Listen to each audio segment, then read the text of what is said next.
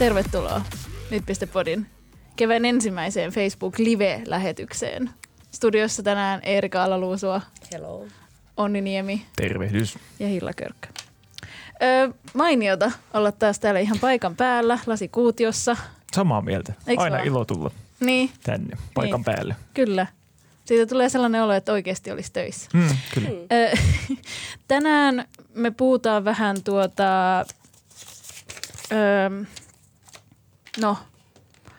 vähän tuosta perussuomalaisten ajatushautomon pamfletista.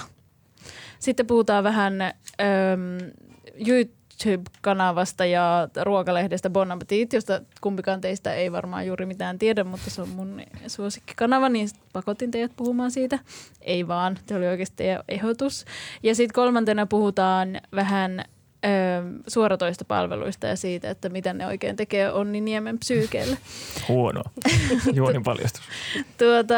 Mutta aloitetaan tuosta, mistä on jauhettu jo jonkin verran tällä viikolla. Ehkä liikaa, jos multa kysytään. Eli perussuomalaisten ajatushautomo Suomen Perusta julkaisi maanantaina tällaisen siis filosofian ja valtiotieteiden tohtorin, Helsingin yliopistosta valmistuneen Jukka Hankamäen teoksen kirjan, mikä onkaan pamfletin nimeltään Totuus kiihottaa, filosofinen tutkimus vasemmistopopulistisen valtamedian tieto ja totuuskriisistä. Ensimmäinen kysymys on, mikä on totuuskriisi, mutta ei mennä siihen vielä. Ja tämä teos julkistettiin perussuomalaisten sellaisessa tilaisuudessa, miksi sitä kutsutaan? Tuumaustunti, jossa Halla-aho puolueen, siis Jussi Halla-aho puolueen puheenjohtaja oli siellä ihan itse esiintymässä ainakin mukana tilaisuudessa, mutta silti perussuomalaiset kovasti sen jälkeen, kun tämä teos pienen kohun aiheutti, niin pesivät käsiään tästä koko hommasta. Eli se, mikä tässä on nyt eniten puhuttanut, on 400-sivuisen teoksen 4 sivua, joissa on siis naisvihamielistä tekstiä 4 liuskan verran. Ilmeisesti en ole itse. Niin, kyllä, joo, siinä etenkin, mutta kyllä siinä koko luvussa, se oli vähän Pilipisen luku, siinä oli vähän muutenkin, mutta etenkin tässä alaluvussa tai oli sitä tämmöistä naisvihamieliseksi tulkittua tekstiä ja tämä nousi julkisuuteen, just nimenomaan tämä alaluku, jonka nimi oli Naisten tyrannia ja seksuaalisuuden sosialisointi, muistaakseni. Mitä se tarkoittaa? Naisten tyrannia. Ja seksuaalisuuden sosialisointi. No, se luku alkoi sanoilla, ongelmien ongelma yhteiskunnassa on naisten tyrannia. Okay. Ja se meinasi ilmeisesti tätä, tai ajatus taustalla oli käsittääkseni kuitenkin sitten se, että tämmöinen miehinen vallankäyttö on nyt jo romahtanut ja tämä on kova paikka tietysti osalle miehiä ja että tämmöinen niin feminismi on tai feminismiä sorretaan nyt miehiä ja miehet on tässä alakynnessä. Ja vähän tämmöinen miesasiamiehinen tatsi siinä oli tähän asiaan, että ei kyllä mitään saa enää tehdä eikä mitään saa sanoa. Ja ei. Tiedätte, mistä puhun. Joo, kyllä. Eli näistä sivuista nousi kohu ja itse kun mä oon siis perehtynyt ainoastaan, mulla tuli siis niin väsynyt olo tästä koko hommasta. Mä oon väsyttää puhua siitä nyt. Tämä on mun mielestä niinku tämä on niin kuin ristiriitainen asia, että samaan aikaan ei huvittaisi antaa tällaiselle asialle mediatilaa, mutta samaan aikaan sitä on vaikea ohittaa ja sivuuttaa. Nimenomaan kyseessä kuitenkin on siis suurimman oppositiopuolueen päänavaus ja niin kuin älytön sellainen, niin kyllä sitä pitää myös puhua. Vaikka tietysti sekin 100 persuja laariin niin sanotusti ehkä jollain tapaa, mutta joo. Joo, mun mielestä kerrankin joku Facebook-kommentoija, joka oli itse asiassa Juho Typön kommentin, tähän liittyvän kommentin alle, eli meidän kulttuuritoimituksen toimittajan kirjoittaman kommentin alle joku oli kirjoittanut, että jos ihmiset olisivat kevään aikana pesseet käsiä yhtä paljon kuin persut tällä viikolla, niin olisimme varmasti välttyneet koronaepidemialta. Kyllä tämä pahalta näyttää niin julkisuudessa niin tämä persujen toiminta, että tai mitä tämä Hankamäki itse kommentoi jollekin Ilta-Sanomille, että ennen kohua niin kyllä perussuomalaiset seisoi tämän hänen tekstin takana ja sen oli tarkistanut. Siinä on 5 nimeä, oliko siinä kiitoslistassa teoksen esipuheen lopussa ja siinä oli muun muassa Matias Turkkila ja ja muita puolueen liepeiltä leviä ja puolueen jäseniä siis, jotka oli väitössä tarkistanut sen ja hekin sitten käänsi takkinsa, että emme ole niin kuin lukeneet tätä ja olisi pitänyt lukea huolellisemmin. Ja Halla-aho tässä sitten kuitenkin ainakin perikäteensä näyttävästi, että niin. Ja koko perussuomalainen puolue, että emme ole missään tekemisissä tai niin kuin, että ajatukset ovat Hankamäen omia ja eivät edusta puolueen näkemystä. Niin. Mutta sitten Suomen Perustan, tai tämä ajatuspajan johtaja, niin hän sitten taas puolusti tätä tekstiä ja sanoi, että kyllä feminismiä saa kritisoida, että tämä on ennen kaikkea niin feminismin kritiikkiä. Eli aika sekainen tilanne tässä on nyt, niin kuin, että missä mennään. Niin, ja se kohuhan nousi sitten myös siitä, että keskustalainen kulttuuriministeri Hanna Kosonen, tiede- ja kulttuuriministeri, sanoi sitten, että OKM:n rahat tai siis lahjoitus tai mikä se on, avustussumma. Niin, valtioavustus. Valtioavustussumma 120 000 euroa, jonka Suomen Perusta on saanut, niin siitä tehdään selvitys tämän niin kuin niin, että pidetään kyllä takaisin. Niin. Että se varmasti niin sanotusti kiihotti tätä keskustelua. Kyllä. Mun mielestä tästä vaan paistui. Mä siis tosiaan väsyin jo niin kuin nähdessäni ensimmäisen otsikon tästä aiheesta ja sitten luin nämä sun kirjoittamat jutut ja mitä nyt Helsingin Sanomat tästä aiheesta kirjoitti. Ja sen enempää niin kun, mun mielestä niin kun väsyttää antaa tälle itse teokselle minkäänlaista niin kun sellaista analyyttistä luentaa tai yhtäkään ajatusta, mutta silti se niin kun, lukematta sitä tekstiä, se ainut asia, mikä sieltä paistoo on vaan se, että niin, että noin käy, jos niin kun ajatusmaailma perustuu dikotomialle. Että jos kaikki, niin kun, jos se oma niin kun ajatusmaailma perustuu sille, että on meitä ja muita, niin silloin on vaan niin kun, jotenkin niin kuin tämä valtavirta ja vaihtoehtomedia, että kaikki niin kuin se keskustelu, mitä siinä teoksessa tai mikä lie nyt olikaan, oli, niin perustui sille, että on niin kuin kaksi vaihtoehtoa, kyllä. Jotka on niin kuin vastakkain. Näin se on. Ja siis kyllä se niin kuin, ainakin minun mielestä tämä teksti kyllä henki vahvasti perussuomalaista ideologiaa. Ja niin kuin, niin. Että se oli niin kuin mediakritiikkiä ja siinä lyötiin Helsingin Sanomia ja Yleä ja valtamediaa. Se koko jutun pointti oikeastaan oli siinä, että on nyt syntynyt valtamedia ja vastamedia. Ja vastamedia on tämä järkevä ja kriittinen ja valtamedia tässä on tunteellinen ja niin. Tämmöinen niinku fiiliksellä menevä. Jotenkin samalla tavalla siinä niinku vielä asetettiin tavallaan silleen valtamedia sellaiseen niinku feminiiniseen ja herkkään ja heikkoon ja tunteelliseen asemaan. Niinku, että se kaikki oli tavallaan oikeastaan, siihen voisi tehdä sellaisen feministisen luennan siihen teokseen ja se olisi oikeastaan puhetta vaan miehistä ja naisista lopulta. Niin. Tai siis maskuliinisuudesta feminiinisuudesta. Kyllä. Jep. Ja teosta myös kritisoitiin kyllä hyvin epätieteelliseksi Twitterissä, että monethan tutkijat siellä sanoivat, että tämä on niin kuin blogitekstiä, missä on lähdeviitteet.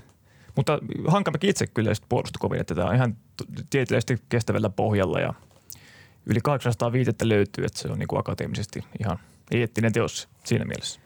No miten Hankamäki perusteli tätä naisvihamielisyyttä?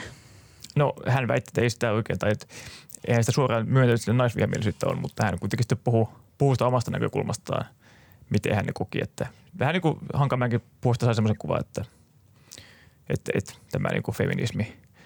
Miten hän sanoi, että naisten korkokengällä poljettaa jo miesten kulkusia, että tämmöinen naisvalta on nyt mennyt liian pitkälle ja feminismi on mennyt liian pitkälle. Sitä hän sanoi minulle haastattelussa. Että vähän niin kuin tämmöinen menneeseen haikaileva asenne siitä huokuu läpi. Niin. Juu, ja sitten niin kun jälleen jaksamatta antaa yhtäkään analyyttistä ajatusta tälle tekstille, niin tästä sun kirjoituksesta päätellen siinä menee myös niin kun väkivalta ja seksi sekaisin. Että esimerkiksi raiskauksessa, josta siinä puhuttiin myös, ja jotenkin niin kun, ei edes painettu villasella, vaan sanottiin, niin kun, että jotenkin avioliiton sisäinen niin kun, lakiasetus siitä, että avioliitossa voi tapahtua raiskauksia ja pitäisi poistaa kokonaan, niin siinä niinku tavallaan meni ihan täysin sekaisin se, että raiskauksessa ei ole niinku kysymys seksistä, vaan väkivallasta. Kyllä. Ja sitä ei niinku jotenkin muistettu nyt ollenkaan. Se oli mennyt ihan täysin ohi tässä. Kyllä. Näin se on.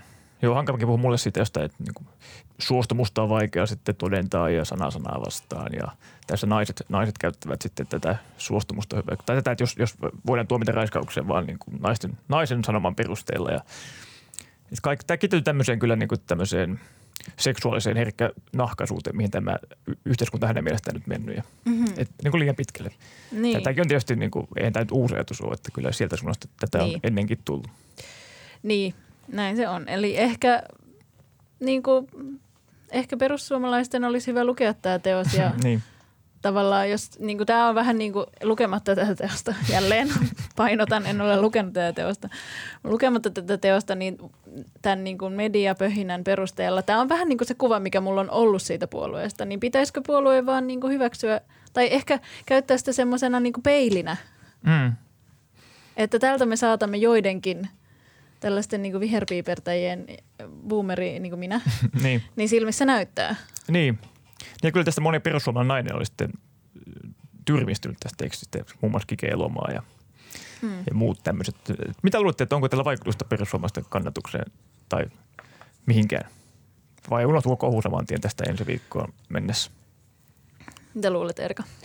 Perussuomalaisilla on vähän sellainen ongelma, että näitä kohuja tuntuu vähän syntyvän joka välissä. Mitenhän tämän ilmaisisi? No niin kuin kumpikumpi tästä tuossa aiemmin ilmaisin, niin ne on hyviä pesään käsiä. Et ne keksii on jonkun uuden, aika kaoottisen ja erikoisen ulostulon, joka sitten herättää niin paljon enemmän huomiota, että tämä asia unohtuu. Kuinka moni meistä nyt muistaa esimerkiksi sitä perussuomalaisten nuorten twiittiä, joka vei niiltä avustuksia? Niin. Mä en ainakaan muista. Mä muistan, että se tapahtui, mutta en mä muista näistä twiittiä. Niin. Ehkä se on näin, että sitten mennään eteenpäin niin sanotusti, että tulee jotain uutta. Niin. Kyllä mä jossain mielessä sanoisin, että kaikki huomio on huomiota. Ja kenties, niin siis en tiedä tekeekö tämä perussuomalaisten kannatukselle mitään. Niin, sitä on vaikea kyllä arvioida. Jep. Mutta eiköhän tämä ollut tarpeeksi tästä aiheesta. Siirrytäänpä tänään on perjantai ja ei sillä, että perjantainakin pitäisi puhua politiikkaa ja tärkeitä asioita nostaa esille, mutta tärkeää on myös ruoka sekä työyhteisöjen hyvinvointi ja rasismi, joita on ilmeisesti ilmennyt myös mun suosikki YouTube-kanava Bon Appetitin, siis työyhteisössä. Bon Appetit on siis tämmöinen niin kuin yhdysvaltalainen, siis tällaisen ison kustannusyhtiön, kun siihen kuuluu niin kuin Vanity Fair, Vogue, tällaiset isot The New York Times, isot aikakausilehdet. Condé Nast on sen nimi, joka on jotenkin huvittava.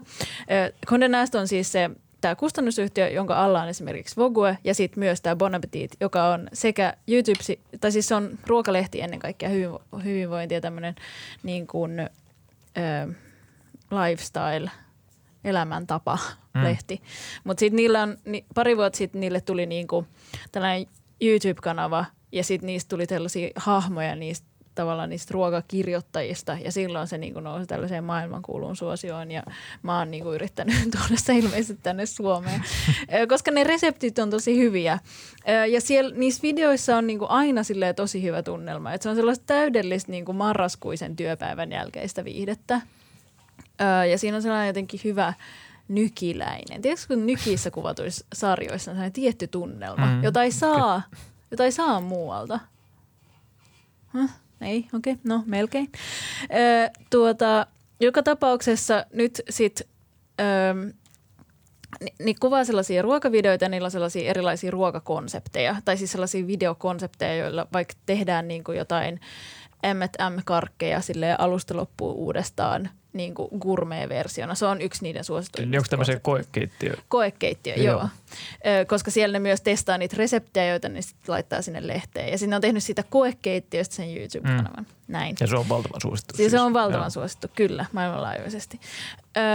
Ja sitten tämän lehden päätoimittaja oli tämmöinen Adam Rapoport, joka on aina tavallaan, se on ilmestynyt niille videoille vähän sellaisina niin kuin murjuna. Tiedätkö, että se on tullut sille murjaseen jotain. Anteeksi, mikä on murju? En mä tiedä. No, mutta se on meidän rännistynyt talo, eikö? No, niin. Millainen ihmispiirre on murju? En mä tiedä. Siis adjektiivit sikseen, se on tullut sellaisen niin kuin No silleen, että ne on kaikki aina vähän silleen, että nyt toi Rapoport tulee tuolta, että suoristetaanpa selät ja eikä niin. Nyt pitäkää huoli, että mä en nyt sano mitään tyhmää, että mä saan potkuja. Niin, mä en tiedä mikä sun käsitys on päätoimittajista. Mut joo, no siis kyllä arvovalta heihin liittyy niin, tietysti. Esimiehiin liittyy sellainen tietty arvovalta. Syytäkin suoristaa selkeä. Niin, kyllä. Kyllä. Ja nyt tästä... Siis mun mielestä tämä Rapoport on ollut vähän niin kuin inhottava hahmo ja nyt siitä oli paljastunut, niin kuin, tai nyt näiden niin kuin Black Lives Matter mielenosoitusten yhteydessä, jotka samalla tavalla kuin Me Too, niin alkaa ravistella myös niin kuin, vallankäyttöä yleisesti. Mm. Ja se paljastaa sen, että mistä tässä koko hommassa on kyse. Se on kyse tässä sekä Me Toossa että Black Lives Matter näissä niin keskusteluissa on kyse siitä, että kuka käyttää valtaa ja miten, mikä on mun mielestä silleen kiinnostavaa. Koska siis Me Toohan aiheutti esimerkiksi sen, että okei, puhuttiin niin kuin seksuaalisesta, seksuaalisesta väkivallasta ja siis hyväksikäytöstä muusta niin kuin läppimisestä työpaikoilla, mutta sitten puhuttiin myös tai sitten se keskustelu kehittyi ja siirtyi niinku siihen, että miten joku käyttää väkivaltaisesti valtaa, vaikka se ei liittynyt enää mitenkään niinku mihinkään hyväksikäyttöön tai mihinkään niinku seksuaaliseen hyväksikäyttöön tai siihen. Ja tavallaan mun mielestä tämä sama on nyt tapahtumassa niinku näissä mielenostuksissa ja se jotenkin nimenomaan paljastaa niinku sen, että mistä tässä on, niinku, mikä se ydin on. Ja ydinhän on tietty, että siinä on kyse niinku vallasta ja epätasa-arvosta, niin kuin kaikki sen tietää. No niin, hienoa Hilla, hyvä. Joka tapauksessa tämä Rapoport irtisanoutui tämän viikon maanantaina. Ja se kaikki lähti liikkeelle siitä, että joku kaivoi sen Instagramin tagatuisi tällaisen kuvan, jossa sillä oli tällainen Puerto Rico brown face asu jossain naamiaisissa. Mutta se ei niinku, tavallaan se kuva oli vaan niinku otsikko tälle keskustelulle, joka sitten nousi tästä, tai se sai niinku niin lähti siitä kuvasta vipu. Ilmeisesti kuitenkin liikkeelle. Vai? Mulla on nyt nämä kielikuvat ihan haussa tänne. Mutta semmoinen, niin, ja vipu niin. Sille keskustelulle. Kyllä. Niin, ja sitten siitä alkoi nämä niin kuin testikeittiön työntekijät ja nämä ruokatoimittajat sieltä lehdestä, niin ne alkoi kertoa, että okei, että näille niin kuin rodullistetuille tai muille kuin valkoisille ei makseta joistain niin kuin esiintymisistä, niillä videoilla ei makseta korvausta. Ja se niin kuin paljasti tällaisen niin kuin rakenteen, mikä siellä työpaikalla on ollut. Kyllä. Tuleeko tuohon jotain perusteita, että miksi tuolla tavalla on niin kuin toimittu? Ei, että miksei ne ole saanut korvausta. Niin. Siis ei tullut muuta kuin, että yksi näistä niin kuin ei-valkoisista kertoi, että kerran tämmöinen... Yksi Chris, joka on valkoinen tyyppi, hän oli tehnyt niin kuin jotain tyyliin korealaista ruokaa. Niin sitten tällainen niin kuin aasialaistaustainen, ei edes Koreasta kotoisin, mutta sille aasialaistaustainen työntekijä oltiin pyydetty just maistamaan sitä ruokaa sinne videolle. Että tavallaan, että se oli jotenkin... Niin, että se tulee autenttinen fiilis ja sitten ei tavallaan varmaan sen takia, että ei voida sanoa, että jotenkin nyt aproprioida tai kulttuuria, niin. Vaikka en tiedä, voiko ruuan kautta tehdä sitä. Ja sitten siellä oli myös tällainen niin kuin, African History Week ja silloin siellä oli se ainoastaan vieraana. Silloin tuli reseptejä ja videoita niin kuin afrikkalaisesta ruuasta ja ruokakulttuurista ja silloinkin siellä oli vaan ainoastaan vierailemassa tällainen niin kuin kokki, joka oli sitten... Niin kuin Afrikasta kotoisin, tai jostain päin Afrikkaa kotoisin. Siis en halua mitenkään puolustaa tätä Rapoporttia, niin. Mutta se kuvahan oli ilmeisesti siis 16 vuoden takaa, eli just 2000-luvun alkuvuosilta. Todella vanha. Et silloinhan kuitenkin kulttuurin ilmapiiri oli ihan toinen. Niin. Että tuommoinen varmaan silloin ihan ok, mutta onhan tämä kulttuuri muuttunut huomattavasti nyt ihan viime vuosina. Mutta ehkä sieltä paljastui tämmöistä muutakin taustalta, että nimenomaan. Se ei ollut vaan se kuva. Uskon, että jos se Rapoport olisi ihan hiton hyvä tyyppi, ihan hiton hyvä jäbä ja niille maksettaisiin tasa-arvoisesti palkkaa, niin tuskin, siitä kuvasta olisi noussut tällainen kohu. Mä mietin myös sitä, että jos miettii vaikka Suomen ajassakin, ei tarvitse mennä 10 vuotta taaksepäin, niin kyllähän ihmisten penkkaripuut on myös ollut niin kuin aika pitkälti. Kyllä. Ja siis, moninaisia, jos näin voi sanoa. Yle esitti vuonna 2007 siis Manne TV-nimistä ohjelmaa, joka ei varmasti menisi nykypäivänä enää läpi. Niin. Näitä löytyy. Eli, nimenomaan siis sketsihistoriasta ja muualta niin kuin ja kulttuurisen omimisen käsite on muutenkin silleen, varmaan niin kuin viimeisen 5 vuoden aikana vasta vakiintunut.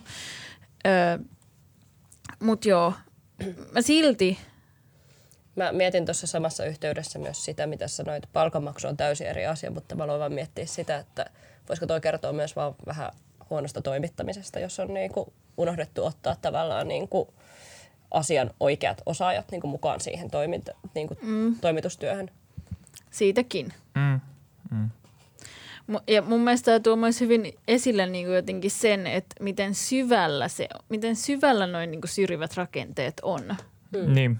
Et jotenkin, ja se, että et kun jotenkin omassa mielessä, sama pätee myös tähän meidän aikaisempaan aiheeseen, eli tähän persujen pamflettiin, tai kirjaksi en nähtävästi suostu kutsumaan, niin se niihin molempiin liittyy se ajatus siitä, että mun mielessä niinku rasismi on joku, niinku, miten se nyt sanoisi, periferioiden aihe. Että eihän sitä on niinku, että se on niinku jotenkin sellainen niinku takapajuinen aihe. Mutta sitten sekä tämä...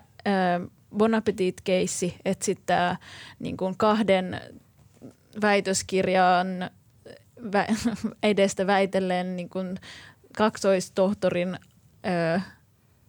kirja tuo esiin sen, että se ei ole. Että rasismi ei ole mikään, niin kuin, että se on niin kuin tuolla vallan kabineteissa ja salongeissa ja se on niin kuin ihan arkipäivää eikä todellakaan mitenkään niin kuin takapajusta, mitä on tietysti itse ei sitä koskaan koe, niin...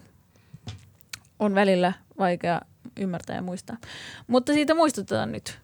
Niin, ja me ei ehkä osata myöskään tavallaan suoraan valottaa niiden ihmisten kokemukset, jotka kokee sitä päivittäin, koska me edustetaan kaikki sellaista etuoikeutettua ryhmää, jotka ei koe tällä hetkellä. Niin, tätä juuri tarkoitin. Jep. Niin. Eli tavallaan niinku, vaikka toi kuva oli vanha ja se tuntui niinku hassulta, että no, miksi aletaan kaivaa tuollaisia vanhoja kuvia. Niin. Niin silti. Niin, ne voi paljastaa sitten jotain muuta. Ihan tarpeellinen väline ehkä. No mutta seuraavaan kysymykseen nimeltä Suoratoise, lukee mun paperissa, eli Suoratoistopalvelut. Onni Niemi, kirjoitit kolumnin. Mä kaivan sen täältä. Haluatko kertoa siitä jotain? Eli ei vaan. Sä kirjoitit kolumnin siitä, että sä olit aloittanut katsomaan uudestaan siis Twin Peaksia. Kyllä, uutta Twin Peaksia. Siis, tai ei enää niin uutta, mutta niin, vuonna 2017 tullutta. Uudempaa kuin se David Lynchin aikaisempi kyllä. Twin Peaks. Tätä jatko-osaa kuitenkin. Siis mä muistan lapsena...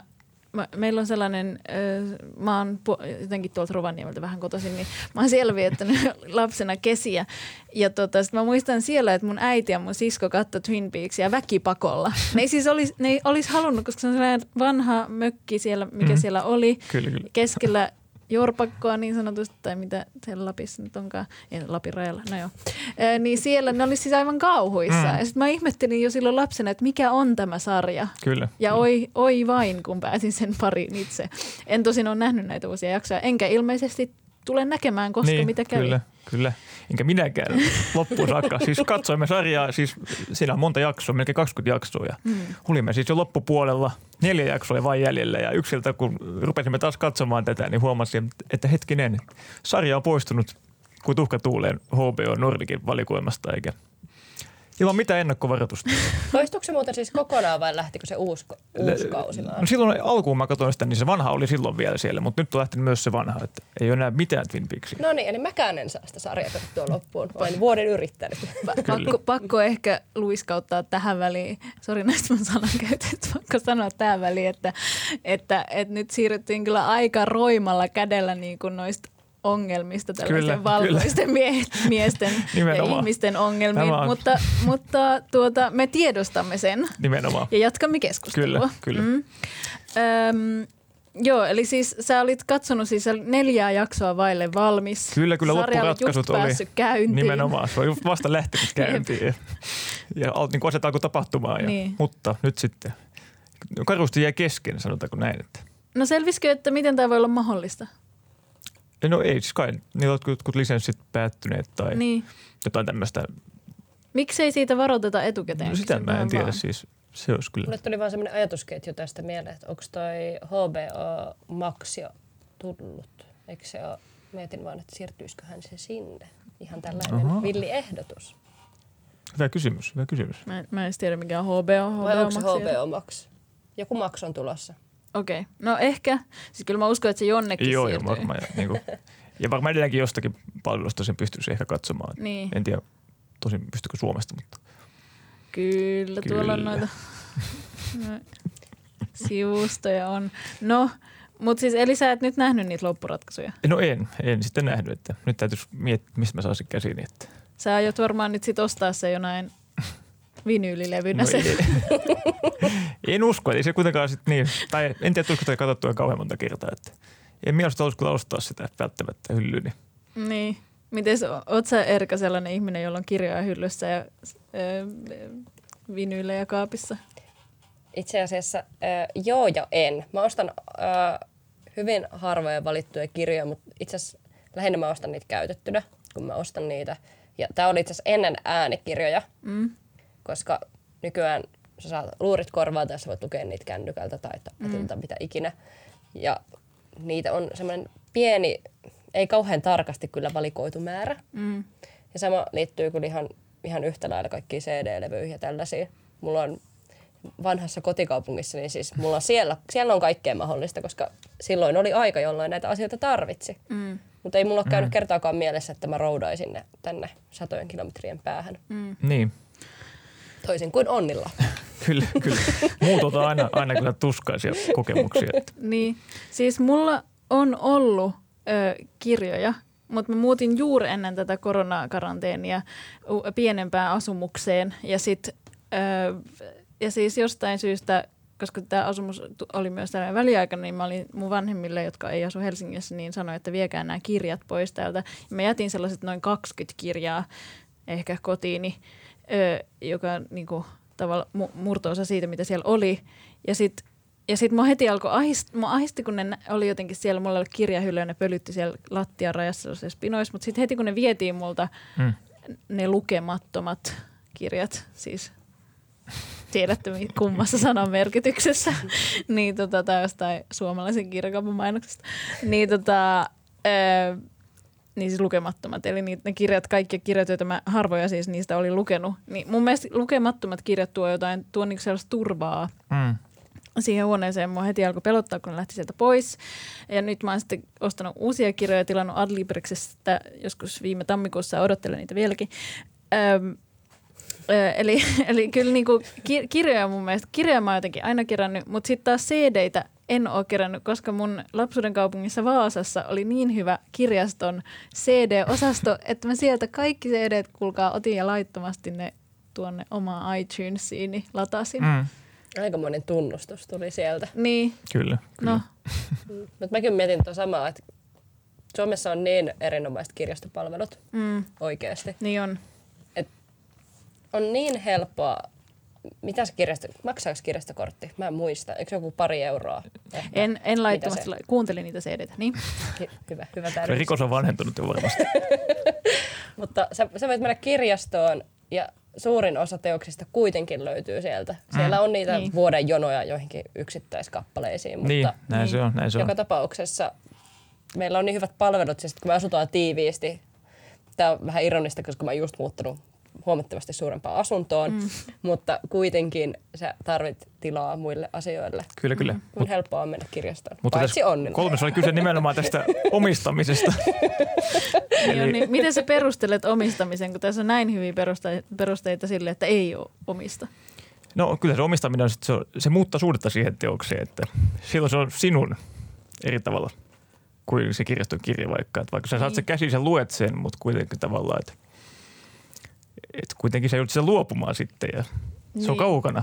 Niin, ja sitten sä voit heittää sen vesilätäkköön tai rutistaa niitä reunoja tai sitten sä voit aina palata siihen.